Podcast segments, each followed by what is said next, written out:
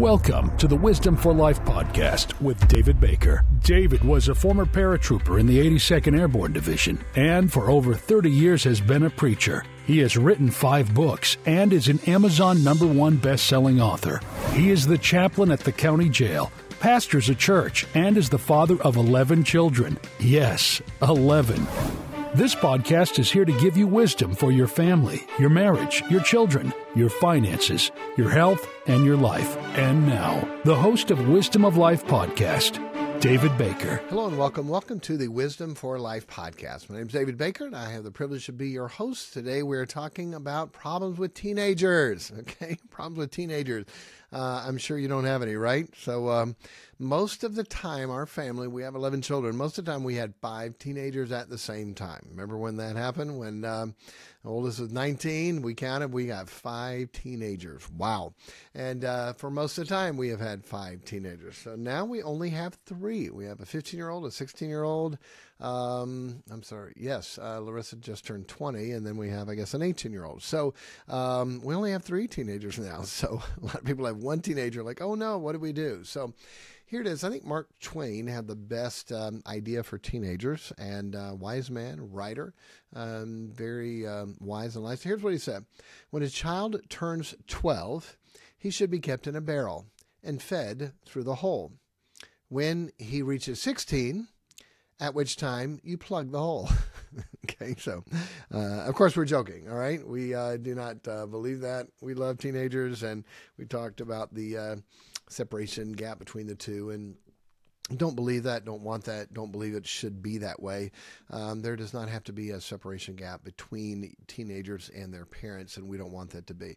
To work hard at keeping their heart, how important that is. If you haven't gone there, go to the Good Kid Quiz, take it, and uh, if you need more, there's a course there that can help you. All right, so we want to um, get into this and give you some. Uh, some help for this. So uh, um, I won't go through the recovery. You can go back to last week and see if you. Um, I won't do any uh, review. So we're going to talk this week about rebellion and independence. Rebellion and independence. Now they're two totally separate things, and uh, I talked about this with children, but I'll talk about it again. Our child, when they are in the womb, they're 100% dependent upon parent, on the mom, and zero on themselves. Without the mom, they cannot survive. Once they're born, now they can breathe on their own. They're 2% dependent upon themselves, 98% on mom. Mom has to do everything to take care of them or they will not live. And so by the time they're ready to move out of the house, they should be close to 100% dependent upon themselves and not on mom and dad and to cut those apron strings, okay, it's called. And so in doing that, we need to help them to be independent. We need to help them to do their own things. If a child at 18 is still 100% dependent on mom and dad, or 80% dependent on mom and dad, uh, he is not going to be have a good life. He's not prepared. So they got to learn and know all those things and teach them and help them with that. No teenager likes to be treated like a child. The problem is the way they don't want to be treated like a child is they want to do their own thing in rebellion. And when they want to be treated like a child, they want mom to do everything for them. Mom clean my room. Mom, iron my clothes. Mom, wash my clothes. Mom, make me this, do this for me. And so that's exactly the opposite. We do not allow rebellion. Okay. Sorry, my house, my roof, my rules. Don't like it. See ya. Love you. Take care. that that's the way it is, and I've been that way. Uh, when kids want to assert their independence through rebellion, then absolutely not. We're not doing that. Sorry, it's not your room. It's my room. I bought it. You didn't buy it. It's not your room. We let you live there, and I'm glad to let you live there, and I love you, and I'm glad for you to stay. But it has to be obeying my rules. I'm not going to be mad, not going to yell, not going to scream. When you come to the day that you don't want to obey my rules, then you become on your own. And so most of them don't really want that, and I'm not quote bluffing. I'm serious about that. Um, and that's the way it needs to be. They need to know that. And it came uh, time, one of the teenagers wanted to uh, do his own thing, and we went through this, and he realized, oh, dad's serious. If I don't do right, I'm not going to live here. And he changed. Had another one living in our home. He was older, and uh, and no fight, no debate, no argument. He came and said, uh, "I'm going to leave." Okay, why? He said, "Because I am living in a way that is um, not by your rules, and I don't need to do that and live under your roof." Okay, great. How can I help you? And so uh, he went through a struggle for a time, but he knew there was no argument, there was no fight, there was no debate, there was no yelling because he knew if he is going to live here, he has to live by our rules. Okay. So independence and rebellion is, is when I went and looked up the 20 biggest things. That's what they called it, but they're totally different. Independent, yes, we want them to be. And moms, you need to realize they're not your little Johnny. They're not your little baby. Okay. I know they'll always be. You birthed them, you fed them, you took care of them, you changed your diaper, but they need to be able to grow and to be learning how to be independent uh, and to be able to give them enough rope to hang themselves, not literally, but to give them enough rope to, to we don't trust the flesh, but where, okay, they have a phone, we monitor it. They have a car, we monitor it. Uh, do you ever check where your kids are going? To? Yeah, absolutely. Now, now we have Life 360, so we know where they are, or at least where their phone is all the time but before we had that, um, my son was supposed to be working for somebody at this certain time, and it was late. Yeah, I went by to make sure he was where he was supposed to be. There's nothing wrong with that. Um, to be able to grow. So rebellion, don't allow it. I'm sorry you can't live in our house and do that. Rebellion is as a sin of witchcraft. You cannot allow a child to be in rebellion. And if you do, it, it, it, your home, you'll lose your whole home. You'll lose your marriage. You'll lose all of your kids. When the, all the other kids see, oh, oh, dad just kicked him out because he wouldn't obey the rules. Mark that down. Don't do that. Okay? Don't do that. Satan wants all of your kids, but especially your first one. If you can get your firstborn that's supposed to be dedicated to God, um, if he can get that firstborn, then it's so easy. Clink, clink, clink like playing those little green army men, you thump them over next one, next one, next one, because that older child has influence and Satan gets him, he just watches all the other ones. When you're holding back and saying, no, we're not going to let that happen. In my family, growing up, um, first oldest boy, uh, Satan got me working on the next one, working on the next one. My dad totally changed and said, Nope, this is not going to happen. Changed churches, uh, got close to God, started doing more for God, and praying for me that God would turn me around. I am so thankful for that. Okay. Rebellion and independence, a big deal. Okay. Big deal. Now, sometimes we have to have the talk with our kids and say, Look, I need to apologize to you. I have not been leading and guiding you the way I'm supposed to. And I'm sorry, and I need to apologize. What? Yes, I'm sorry. Okay, will you forgive me? Yes. Okay, from now on, things are going to be different. Boom, boom, boom, boom. Here's how things are going to be now.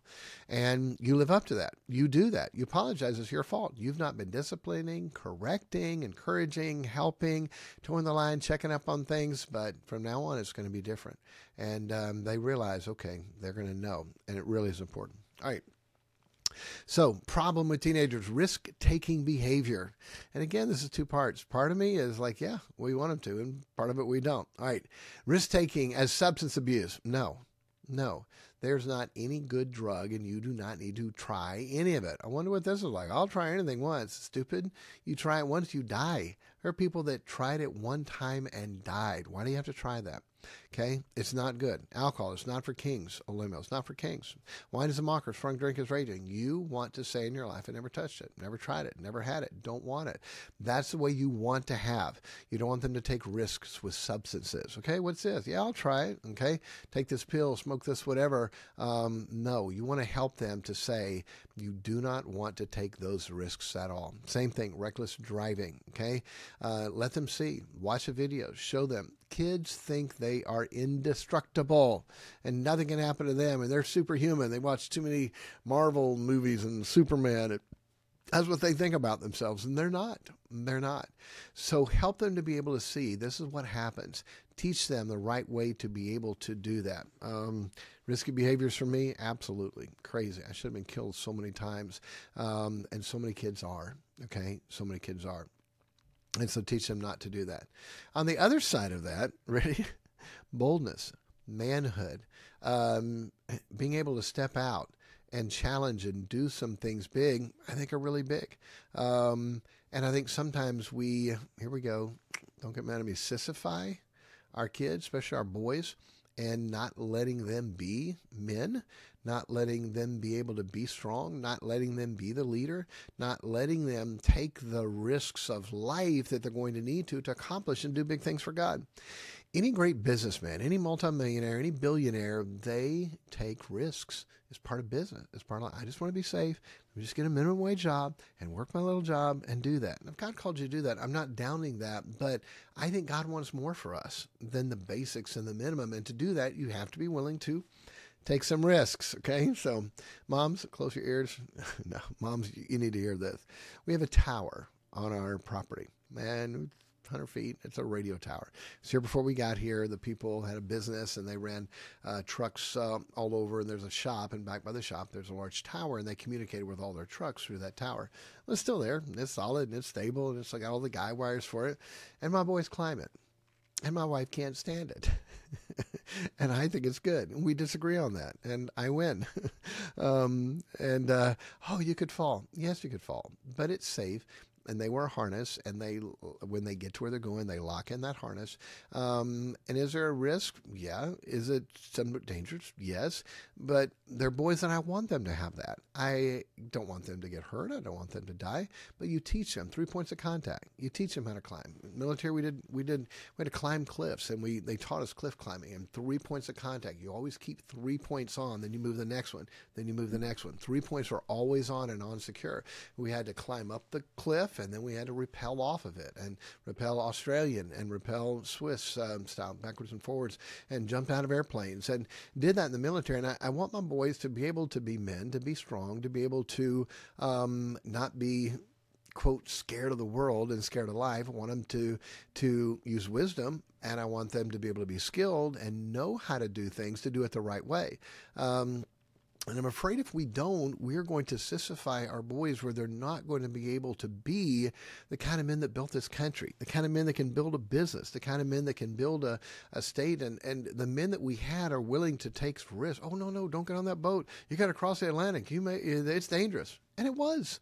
Okay, but look at the men that did in the nation we have. Oh, go west, young man. Oh, I don't want to do that. There's Indians and there's wild animals out there. But you look at the type men that were there that were willing to take that risk to build something. Okay, and I think that's a big deal. And I'm I'm afraid uh, risk taking, drugs, alcohol, reckless driving. No, no, no. Risk taking to be able to uh, you know, take a bicycle off a jump, you know, uh, to have that somewhat of the challenge of a, of a, of a boy to be able to do more. I think those things are good. Now, you can disagree with me. I got seven boys. I'm glad they boy, they hard, they work hard and they do right. But they're also they're men and willing to step out and do the things they believe that they have and God calls them to do. Okay, all right, uh, one more for today, and our time will be done. I try to make these short. I don't want to give you 20 points. Two or three is enough even to to deal with and try to institute but mood swings, emotional volatility, mood swings, um, that's a big problem. Honestly, I think a lot of it is the food, the sugars. Kids can eat anything, and they do. The problem is all the sugar and the white flour and what that does to even a body and, and things is not good, the hormonal things. God said He can keep our mind in perfect peace who stayed on Thee. Part of it is being uh, mature enough to be close to God, who can keep us solid. If I'm attached to God, God's solid, I'm solid. Um, but emotional things uh, up and down. We need to help young people, teenagers, do not have the wisdom of 10, 20, 30 years of an adult and seeing. They're scared and worried and nervous about this one thing with this girl. And we know, son, that's not a big deal. Helping them to understand where they are in life and they're not going to let this bother them up or down. I, I, I'm not going to I'm going to handle this the right way. I'm going to work on my mood and how I control myself. And by the way, this starts as a teenager. This starts as a little child. We would make our kids not stop crying. We're not. You're not allowed to cry about that. We don't cry about candy. I want candy. Oh, oh, oh, oh, controlling their mood starts when they're children, when they're little. Um, there's some things, you know, you fell down, you scuffed your knee. Okay, yeah, you can cry about that. All right, that's enough. Turn it off. To control the mood, we ought to be able to control our mood. We ought to teach our children how to com- how to control their mood. Hey, son, attitude check. better fix it, or I'm going to. Oh, that's just cruel. No, that's helping them to be a man, helping them to grow up. What happens at work? Can you whine? Can you fuss? Can you throw a fit?